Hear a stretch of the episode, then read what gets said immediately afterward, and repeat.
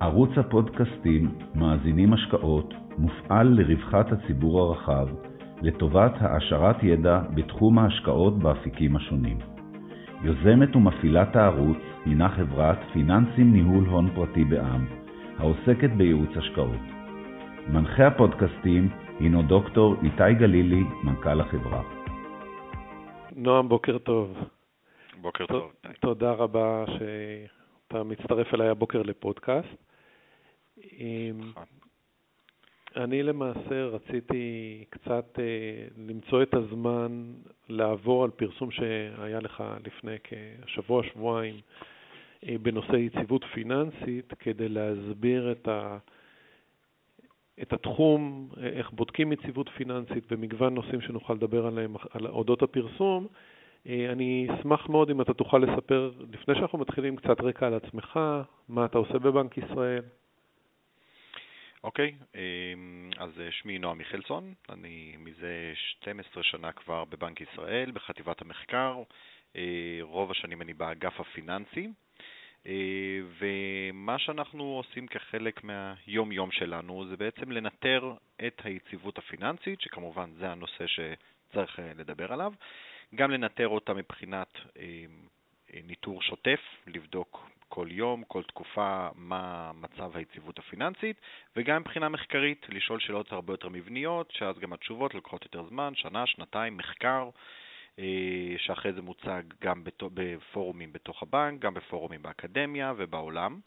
אה, ובעצם עם שני ההיבטים האלה של הבחינה השוטפת של היציבות הפיננסית והבחינה המחקרית, המבנית של היציבות הפיננסית, אנחנו אמורים לתת את התשובה ואת ההערכה ואת ההתראות המקדימות, אם יש, אנחנו רואים איומים על היציבות הפיננסית. ספציפית, אה, אחד, אחד הכלים המרכזיים שיש לנו, בעצם הבמות המרכזיות שיש לנו לנושא של יציבות פיננסית, זה דוח היציבות הפיננסית, שאנחנו מפרסמים פעמיים בשנה, החל משנת 2014, אם אני לא טועה. שבדוח הזה, דוח דו-שנתי, כל חצי שנה אנחנו מוציאים אותו, אנחנו סוקרים את מצב המערכת אה, הפיננסית ואת יציבותה. אמ, והפרסום האחרון שנעשה, שעשינו, הדוח האחרון פורסם במחצית אוגוסט, אם אני לא טועה, שמסכם את המחצית הראשונה של אה, שנת 2020, שכמובן כולל בתוכה את משבר הקורונה, וכחלק מהדוח הזה אנחנו אה, השתמשנו בפעם הראשונה במה שנקרא המוניטור ליציבות פיננסית. זה כלי שפיתחנו אה, דוקטור קוסטה קוסנקו, שותף שלי בחטיבה, ביחד עם צוות מאוד רחב של סטטיסטיקאים, של אנשי אה, IT, כי זה כלי אה, שיש לו נגישות מבחינה טכנולוגית, ועם הרבה ביקורת עמיתים והרבה סקירות ספרות, שהמוניטור הזה, המוניטור בעצם נועד כדי לתת לנו תמונה ויזואלית אובייקטיבית, אה, במובן הזה שאין פה איזושהי הערכה, אין פה שינויים שאנחנו עושים התערבות, אלא זה, זה, הנתונים משקפים, אה, משתקפים באופן מלא וחסר שיפוטיות במוניטור, והמוניטור הזה הוא נותן לנו תצוגה גרפית של האיומים על המערכת הפיננסית, ערוצי הפגיעות שלה והעמידות שלה, שזה כל המושגים האלה, אולי אה, נרחיב עליהם עוד מעט. אז המוניטור הזה נותן תמונה ויזואלית, אה, צבעים בעצם, סקאלה של שישה צבעים, וזה הבסיס הוויזואלי, זה הבסיס הסטטיסטי לדיונים על, יציב, על, על, על רמת היציבות הפיננסית במערכת אה, הפיננסית בישראל. כלומר, המוניטור הזה הוא נקודת ההתחלה, ואחרי שכל המשתתפים בדיון של אה, היציבות הפיננסית, כל השותפים בכתיבת דוח היציבות הפיננסית, הם מסתכלים על המוניטור הזה, ואז יש לנו אה, בעצם בסיס לדיון, בסיס משותף לדיון, שבו כל אחד אומר, אני דואג יותר מזה ופחות מזה, פה אולי הצבע הוא קצת מפחיד, אבל יש סיבות מקלות, פה הצבע ירוק, אבל אנחנו מודאגים בגלל שכך וכך. זה בעצם דיון שלם שנעשה בוועדה המוניטרית של בנק ישראל, ואחר כך בוועדה ליציבות פיננסית, שכוללת את כל הרגולטורים הפיננסיים בישראל. אה, והמוניטור הזה, כפי שאמרתי, הוא בעצם הבסיס הסטטיסטי האובייקטיבי לדיון על היציבות הפיננסית. אז אה, אולי, אולי רק לפני שיורדים לפרטים, כשמדברים על יציבות פיננסית על מערכת, למה הכוונה? האם אנחנו מסתכלים על המערכת הבנקאית? האם אנחנו מסתכלים על שוק ההון, על עסקים קטנים? עד כמה הרוחב היריעה של המושג הזה יציבות פיננסית? אז יציבות פיננסית, כפי שאתה מציין, בעצם כוללת המון המון היבטים. היציבות פיננסית כמושג הוא בעצם תיאור, תיאור מצב, תיאור מצב של תפקוד המערכת הפיננסית, המערכת שאמורה לעמוד מאחורי כל מימון הפעילות הריאלית במשק, לתרגם את החיסכון לאשראי, שמתורגם אחר כך לפעילות, שמגדילה את, את הרווחה של כל השחקנים במשק, בעיקר כמובן משקי בית ועסקים. אז אה, ניתוח יציבות פיננסית מורכב משלושה רבדים. הרובד הראשון זה זיהוי הערוצים שמהם נשקף סיכון למערכת הפיננסית, כמו למשל, אה, ניקח את המשבר האחרון, יש לנו אבטלה מאוד גבוהה, יש לנו אבטלה שאנחנו לא יודעים לאיפה היא הולכת, אה, כמה זמן, תלוי כמה זמן יימשך המשבר, ואבטלה כזאת אה, גורמת באיזשהו שלב לאנשים לא להחזיר חובות. אם אנשים לא מחזירים חובות, בנקים נפגעים, אם בנקים נפגעים, אנחנו לא יודעים אם יוכלו לתת אשראי בהמשך, ואז בעצם תיפגע כל הפעילות של המערכת הפיננסית. זה רובד ראשון, ערוצי סיכון. ואנחנו מזהים חמישה ערוצי סיכון, אה, ערוץ המקרו, בעצם כל ההתפתחות הריאלית בעולם, ערוץ האשראי, מה קורה למצב האשראי, האם יש בו, האם יש עודף אשראי, האם יש מעט מדי אשראי, אה, מצב הנזילות, כי יכול להיות שיש אולי אה, שוק מאוד טוב בבורסה, אבל זה מעט מאוד שחקנים, ואז אם רמת הנזילות נמוכה, אז בהינתן שיהיה איזשהו משבר, האפקטים של המשבר יהיו מאוד מאוד, אה, הרבה יותר קיצוניים, כאשר רמת הנזילות נמוכה. אה, אנחנו מזהים את הערוץ של קישוריות, שהוא קצת יותר מסובך, אבל בעצם מה, מה היחס בין כל השחקנים במערכת הפיננסית לבין עצמם. זה הרובד השני, זה הרובד של ערוצי הסיכון. והרובד השלישי זה אה, אה, והרובד, אה, אוקיי, סליחה, הרובד, אוקיי, הרובד השלישי זה בעצם מה המצב של המערכת הפיננסית בנקודת הזמן בה נעשית הערכה. האם היא בריאה, האם היא מתפקדת. ניתן, אה, אפשר להשוות את זה בעצם לאיזושהי פגיעות גם של הגוף. אדם יכול לקבל זעזוע, אבל הוא מספיק חזק, ולכן הוא יעמוד בזעזוע הזה. אדם אחר יקבל בדיוק את אותו זעזוע, וזה יגרום לו למחלה הרבה יותר קשה. אז אנחנו מנתחים בעצם את שלושת הרבדים, את הסיכונים, את הפגיעויות ואת העמידות. והמערכת, ויציבות פיננסית היא בעצם השקלול של שלושת הגורמים האלה. ואנחנו יכולים להגיד, הסיכונים מאוד גבוהים, אבל העמידות מאוד גבוהה ולכן אנחנו לא דואגים. מצד שני אנחנו יכולים להגיד, הסיכונים מאוד נמוכים, אבל, היציב, אבל העמידות של המערכת היא לא במצב כזה טוב, ולכן גם אה, סיכון קטן, גם סיכון קטן שיתממש, יכול לפגוע בה. ולכן בעצם אנחנו מנתחים את שלושת, המדד, שלושת, ה, שלושת ההיבטים האלה. והמוניטור הוא מתמקד לאו דווקא ב... הוא לא מתמקד בתרחישי הסיכון. תרחישי הסיכון זה בעצם כמו, למשל, מלחמה, משבר רפואי במצב שלנו, אה, קריסה פיננסית אה, בארצות הברית, כמו ב-2008. אנחנו מנתחים, המוניטור לא מנתח את זה, זה בעצם ניתוח שנעשה בעזרת אה, דיונים פה בבנק, שאנחנו מנסים למפות את הזעזועים האפשריים. אנחנו יותר מנתחים מה המצב של, של הפגיעויות השונות. למשל, מה רמת המינוף שיש למשקי בית, מה גודל האשראי שיש למשקי בית, שאז בהינתן איזשהו זעזוע כמו אבטלה, עד כמה זה ישפיע עליהם. ומתוך זה אנחנו יכולים להגיד, אוקיי, אולי רמת המינוף גבוהה ויש הרבה הלוואות, ועכשיו, ועלול להיות משבר אה, של אה, הרבה אבטלה, ואז יהיה קשה להחזיר חובות, אבל, וזה הרובד השלישי, הבנקים למשל מוגנים מאוד, כי יש להם... אה, המון כריות ביטחון, מה שנקרא רמת אלימות הון גבוהה, יש להם המון כריות ביטחון, ולכן אפילו אם יהיה משבר קשה, הם יוכלו לעמוד בזה. אז בעצם יש פה שלושה חלקים שיש להם אינטראקציות שונות. ומה המוניטור בא לעשות? המוניטור בא להגיד, לפני שאנחנו דנים בזה מבחינה תיאורטית, או מבחינת השקפות, או מבחינה סובייקטיבית, בואו נראה מה הנתונים מראים. למשל, רמת מינוף משקי הבית. כמה, כמה אה, משקי הבית לוקחים הלוואות יחסית להכנסה שלהם, יחסית לשכר אה, אה, הממוצע במשק.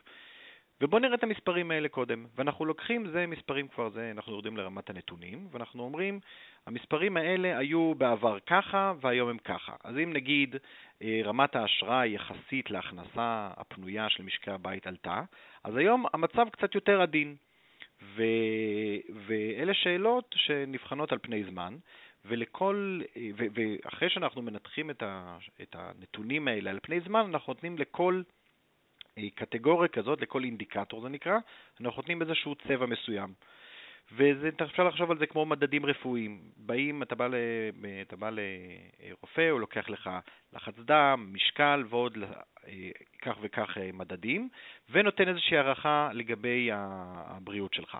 אז אותו דבר אנחנו, אנחנו לוקחים כ-50 אינדיקטורים שאנחנו מסווגים, מסווגים אותם לערוצי סיכון שונים, ומה-50 אינדיקטורים האלה אנחנו מוצאים תמונה כוללנית. למשל, יכול להיות לנו 15 אה, או 20 מדדים שקשורים, לרמת ה, שקשורים לסיכון האשראי במשק, ואנחנו אומרים, אוקיי, בהסתכלות על כל המדדים האלה, שחלקם ירוקים, חלקם צהובים, חלקם אדומים, אנחנו מקבלים תוצאה, שוב, תוצאה אובייקטיבית, כי היא נבחנת בצורה אה, של מספרים, סטטיסטיים, ללא התערבות שלנו, ואנחנו מקבלים תוצאה, למשל, שערוץ האשראי הוא צהוב, שזה אומר איפשהו באמצע.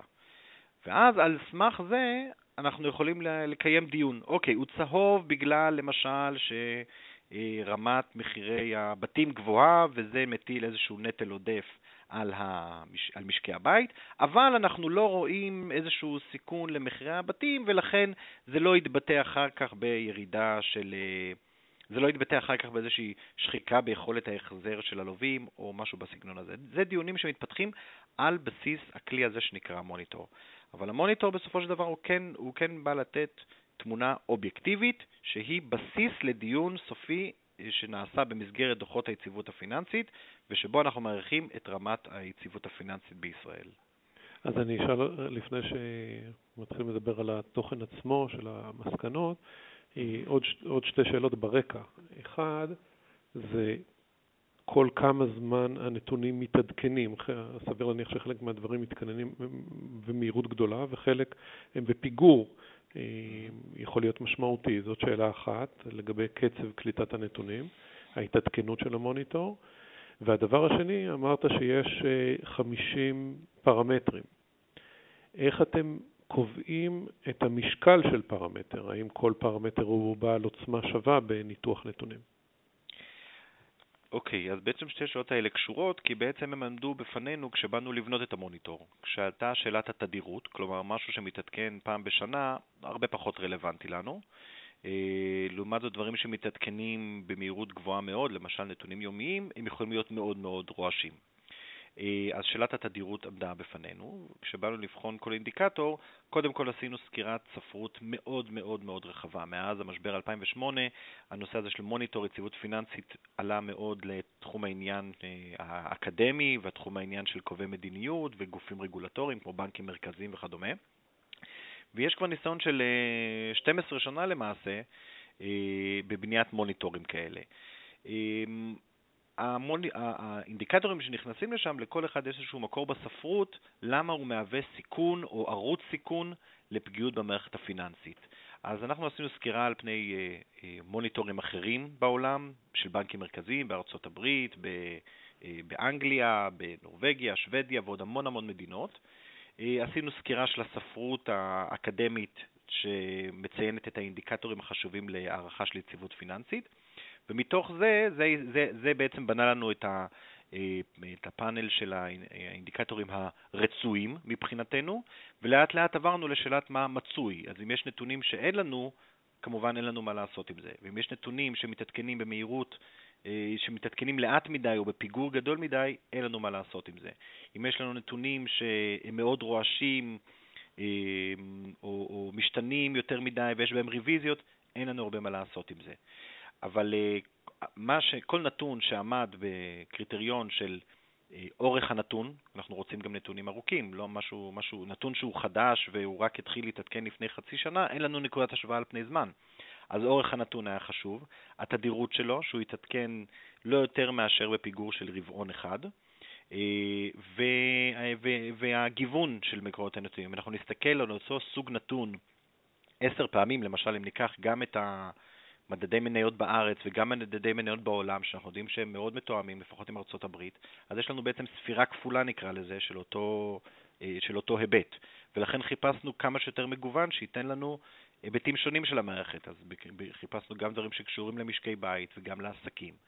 בעסקים חיפשנו גם עסקים גדולים, אה, חברות ציבוריות, אבל גם כמה שאפשר עסקים קטנים. במקרו הסתכלנו על היבטים שונים, גם אינפלציה, גם צמיחה, גם היבטים ביטחוניים, שאנחנו יודעים שזה תחום שמאוד חשוב לישראל. וככה סקרנו, ולאט לאט עם כל המגבלות וכל מה שיש לנו ואין לנו, ועם כל ההתחשבות במבנה המיוחד של המערכת הפיננסית, הגענו לאותם כ-50 אינדיקטורים, אנחנו כמובן פועלים לשפר ולהוסיף עוד, אבל כעת אנחנו עומדים על כ-50 אינדיקטורים שהם אה, אה, משקפים, הם עומדים מאחורי המוניטור. עכשיו שאלת ה... מה יותר חשוב, זו שאלה מצוינת. אה, אני יכול להגיד, אני יכול להגיד שה...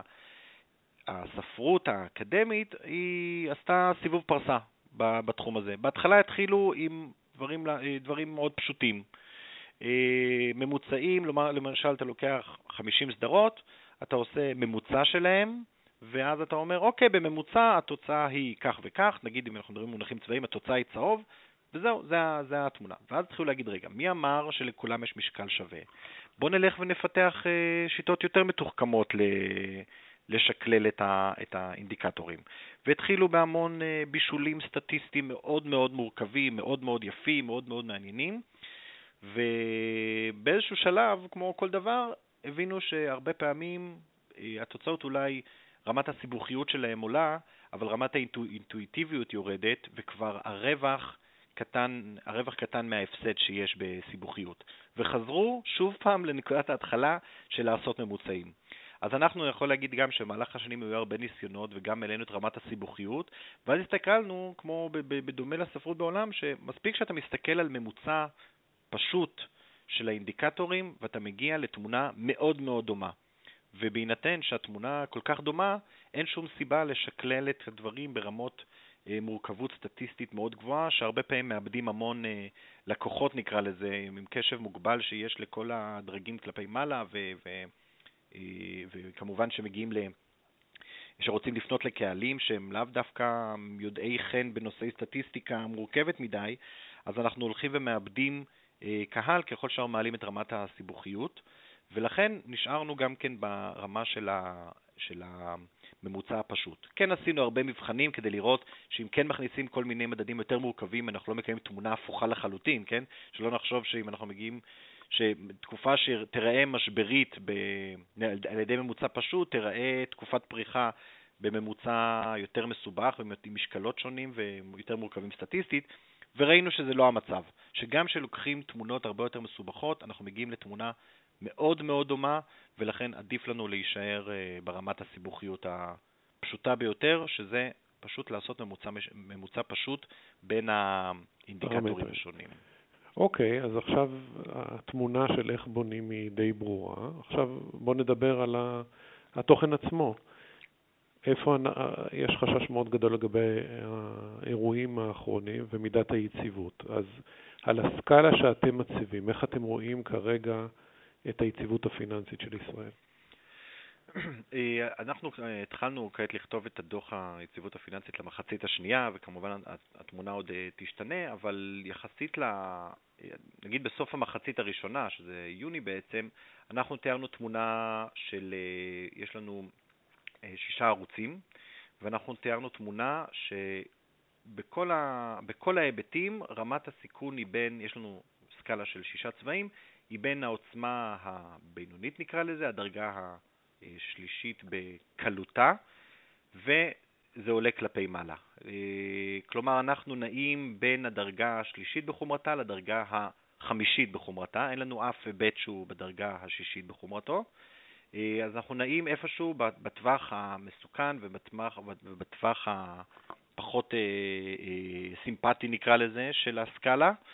אה, וזה כמובן, אם נשווים את זה לתמונה שהייתה בסוף השנה שעברה, איך נכנסנו למשבר, כמובן שמשם העלייה הייתה מאוד גדולה. אז עמדנו, העוצמה הכי חמורה שראינו שם, זה היה הדרגה הרביעית אה, בחומרתה.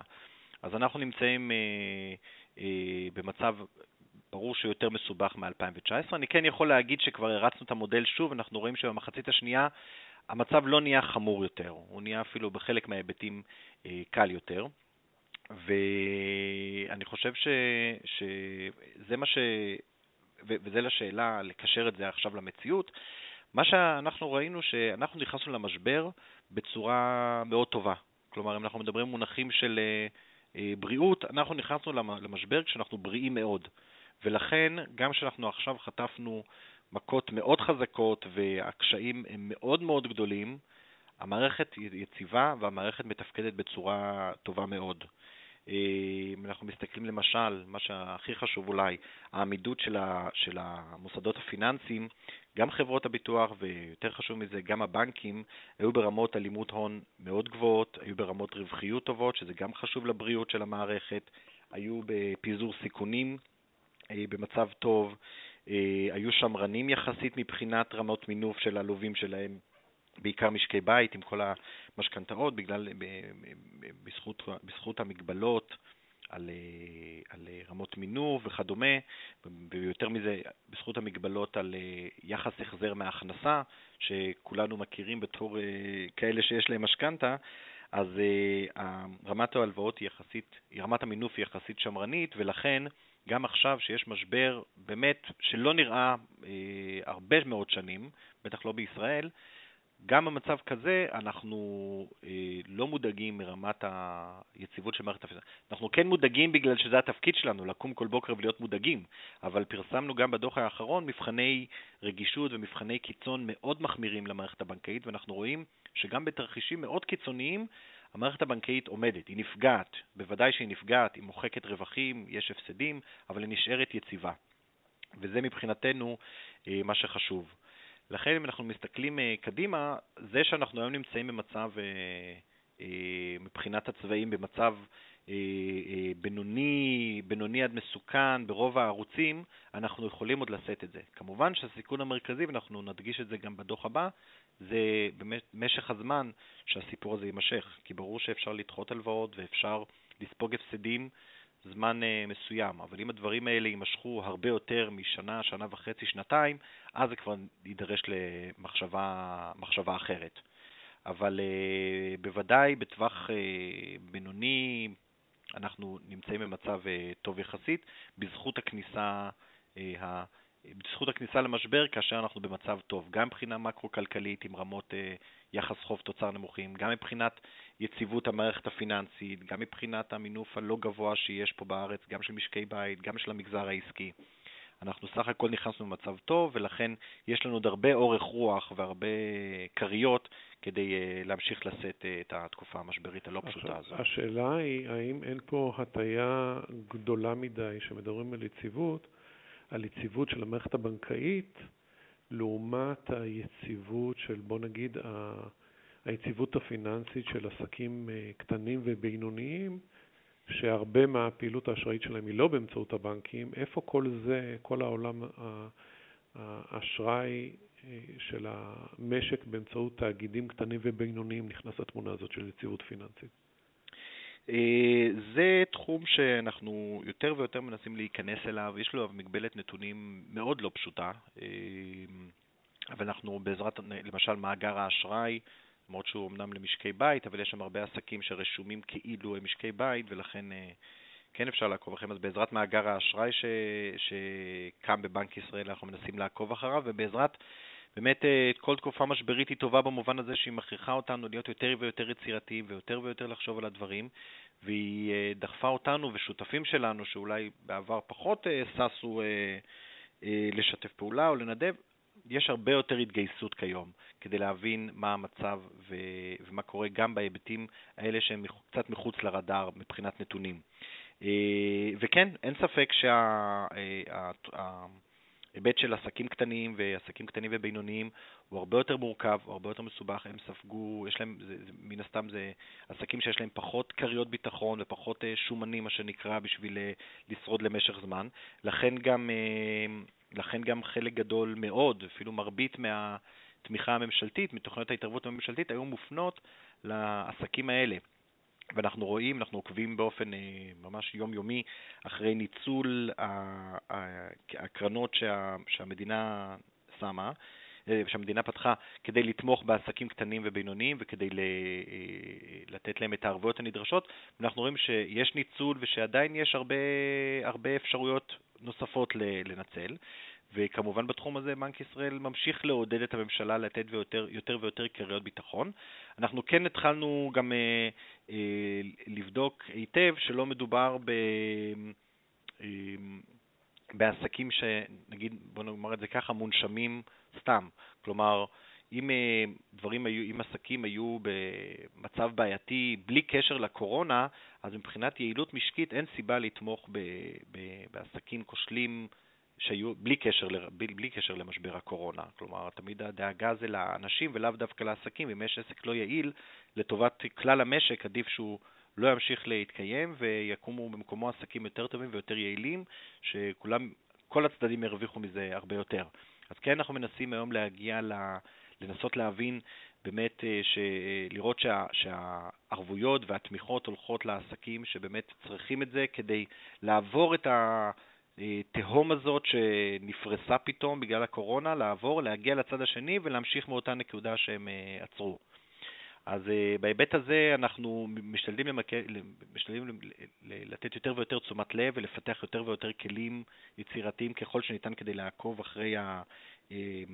העמידות ובעצם הליכי היציבות של אה, העסקים הקטנים ובינוניים, וכדי לראות אה, את ההיבט הזה, וכמובן, אה, שוב, לכל, בשלב הזה, רוב התוכניות הממשלתיות מופנות לאותם עסקים קטנים ובינוניים, ולכן אנחנו מאמינים ש, שכן הם יוכלו לשרוד את התקופה הזאת, בתקווה גדולה מאוד שהיא תיגמר כמה שיותר מהר ונוכל לחזור לשגרה.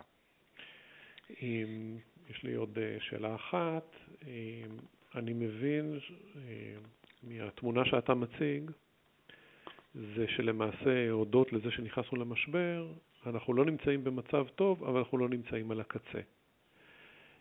אחד האיומים שיש לנו, שככל שהמשבר הזה נמשך, כמות החובות בסך הכל הולכת וגדלה. האם הורדת דירוג אשראי בינלאומי של ישראל, עד כמה הוא צפוי לשנות לטעמך את היציבות הפיננסית בכלל? אמ, עד כמה זה פרמטר חשוב? זה פרמטר מאוד חשוב, אין ספק. זה פרמטר שמשפיע באופן ישיר על אה, מאזני הבנקים, זה פרמטר שמשפיע על יכולת הגיוס של חברות, שמשפיע על גיוס ה... אה, שעלול להשפיע על יכולת הגיוס של חברות בארץ ובעולם. אבל אה, לטוב או לרע זה משבר עולמי, במובן הזה של גם אם דירוג אשראי הוא מנסה להתייחס למדינה באופן פרטני, כלומר מבחינת אה, חברות הדירוג זה לא מעניין אם כל העולם נמצא בצרות או לא, הם צריכים להעריך מה הסיכוי ש...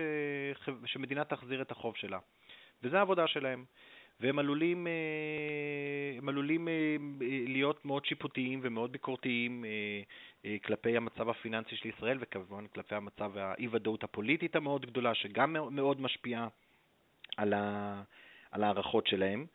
ו, ועלולים, כן, יש, יש, סיכון, יש סיכון מוחשי לזה ש, שרמת הדירוג לא תישאר טובה כפי שהיא. אה, והכל השאלה, אבל השאלה המרכזית מעבר לרמת הדירוג זה האם זה ישפיע על יכולת גיוס החוב של המדינה. ואנחנו ראינו במקומות אחרים בעולם, למשל קנדה, שחברות הדירוג הורידו להם את הדירוג, ואף על פי כן תשואות האג"ח הממשלתיות של קנדה ירדו. כלומר, יש איזשהו ניתוק מסוים בתקופה הזאת בין, רמה, בין, אה, בין חברות הדירוג, שממשיכות לעשות את העבודה שלהם עם המתודולוגיה שלהם, לבין השוק. כי אם כל העולם בבעיה, אז מה שחשוב זה האופן היחסי שאליה, שאליו אנחנו, שבו אנחנו נמצאים. ולנקודת הפתיחה של למשל יחס החוב תוצר הממשלתי, יחס החוב הממשלתי לתוצר, אה, ברמה הזאת אנחנו היינו ערב המשבר ברמה מאוד טובה במונחים בינלאומיים, במיוחד למדינה ככה עם אה, אתגרים גיאופוליטיים כמו ישראל, אנחנו נמצאנו במצב מצוין. וזה משחק לטובתנו, שעכשיו גם שאנחנו נעלה בוודאות, רמת החוב תוצר תעלה בצורה ניכרת, ואולי אפילו זה עלול להתגלגל להורדת דירוג, אף על פי כן אנחנו שוב נשפטים באופן יחסי למדינות אחרות, ואנחנו רואים שרמת התשואות בינתיים בישראל לא עולה, אנחנו מגייסים בחו"ל גם, במטבע זר, ברמות אה, ריבית אפסיות, אנחנו רואים שהשקל מתחזק למרות, אה, למרות שכל האתגרים שאנחנו נמצאים איתם, כי צריך לזכור שכלכלה זה מושג אה, יחסי, ואנחנו נמצאים במצב כלכלי, יחסית למדינות אחרות, נמצאים במצב טוב.